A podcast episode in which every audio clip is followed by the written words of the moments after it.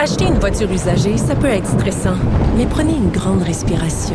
Et imaginez-vous avec un rapport d'historique de véhicule Carfax Canada qui peut vous signaler les accidents antérieurs, les rappels et plus encore. Carfax Canada. Achetez l'esprit tranquille. Cube Radio. Cube Radio. En direct à LCN. C'est le moment d'aller trouver notre collègue Geneviève Peterson dans nos studios de Cube Radio. Salut Geneviève. Salut Julie.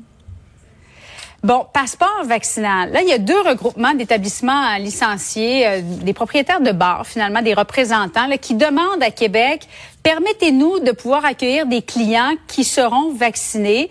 Euh, donc, ça revient un peu à dire un passeport vaccinal. Qu'est-ce que toi, tu en penses?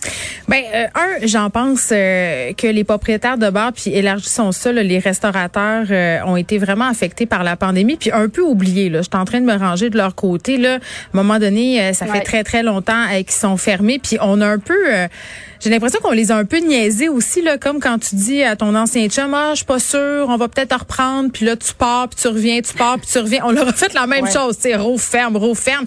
Euh, puis ça a des conséquences économiques, là. Euh, ces gens-là qui ont dû investir pour se plier aux mesures sanitaires, puis qui ont de la misère aussi à trouver du personnel à cause de la PCU euh, dans le temps, puis à cause de la, de la pénurie de main-d'œuvre. Donc, c'est clair, là, qu'en ce moment, ils déploient des trésors d'ingéniosité pour essayer de rouvrir. Mais là où peut-être j'ai un petit problème, c'est sûr que d'exiger de dire, bon, euh, est-ce qu'on ouvre euh, nos établissements à des personnes qui auraient été vaccinées avec une première dose, hein, parce que c'est ce qui est demandé. On n'exigerait pas euh, les deux doses. À mon sens, euh, c'est pas une bonne idée pour plein de raisons. la première, ben, c'est ça prend deux doses, hein? Euh, ben non, mais eux, ce qu'ils disent, c'est qu'ils voudraient les rouvrir seulement avec une première dose. Donc là, c'est un oui, premier ça, problème. Mais avant d'être vraiment protégé, ça va prendre deux doses, sauf le Exactement. Johnson, Johnson alors. Oui, oui, c'est ça. Donc, c'est déjà un, petit point aveugle argumentaire, mais j'allais dire, les restaurateurs puis les tenanciers de bar nous répètent depuis le début de la pandémie qu'ils veulent pas jouer à la police, OK? Puis c'est pas à eux de le faire, là. Tu te rappelles quand il était question de contrôler les adresses, euh, de contrôler les régions, on voyait que souvent, là, c'était un peu aléatoire, euh, qu'il y avait de la difficulté à faire au niveau éthique, parce que justement, ce sont des restaurateurs, mhm. des tenanciers de bar, ce sont pas des policiers, là. Euh, donc, il y a ça. ça ça serait compliqué d'exiger la preuve vaccinale euh, puis de euh, vérifier si cette preuve-là est légitime. Puis mon plus grand problème, c'est que ça crée deux classes de citoyens.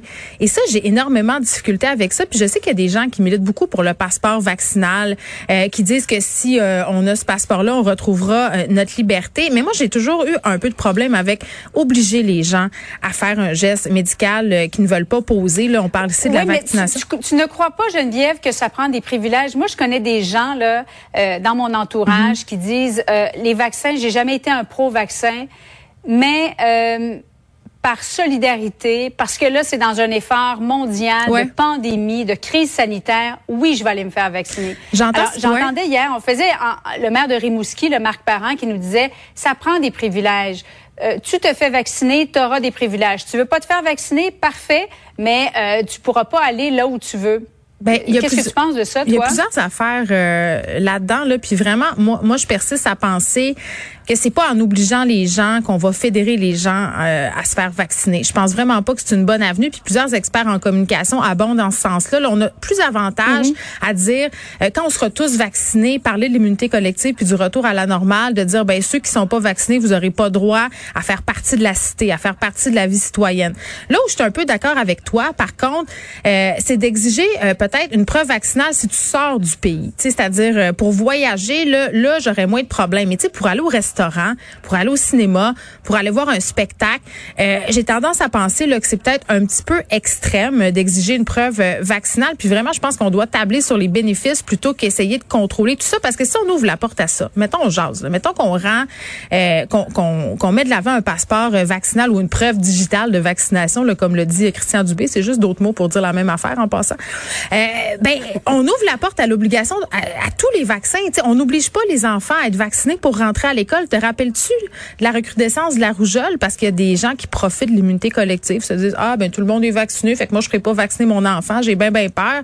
Euh, tu sais, à un moment donné, euh, il va falloir prendre une décision, puis ça va créer, si on veut, un précédent avec les bénéfices et les inconvénients. Mais moi, j'irai pas là pour l'instant. Pour vrai, j'axerais vraiment sur les bénéfices, essayer de, de, de, dire aux gens, regardez, le voici les objectifs, voici ce à quoi on va avoir droit. Sondage là, léger qui disait aujourd'hui qu'on a 79% des Québécois qui veulent se faire vacciner, c'est bien. Il en reste quand même encore 31% euh, C'est énorme quand on y pense. Là. Il faut aller les chercher, ces gens-là. Mais Geneviève, dans, dans, ce 79 là, là, y en a-tu dans ton entourage? là? Parce que je sais que ça comprend, c'est dans le 79% qui disent, oui, oui, je vais me faire vacciner, mais j'attends. Ben, tu veux dire, euh, attendre voir, euh, ah, ben, Godot? Six mois, un an.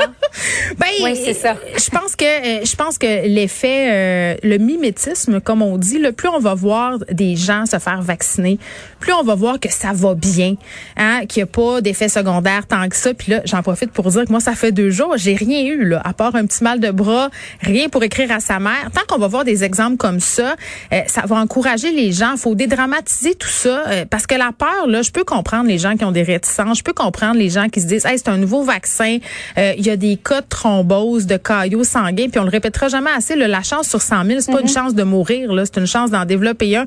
C'est pas beaucoup, mais ça reste dans la tête des gens. Il faut arrêter d'axer là-dessus puis parler des bénéfices, puis parler des fois où ça se passe bien. C'est moins sensationnaliste, ça fait euh, moins des grosses unes et des bonnes affaires souvent parce que c'est normal qu'on en parle aussi, tu sais. Mais il faut axer sur les bénéfices. Merci beaucoup Geneviève. Bonne fin de semaine à toi. Merci.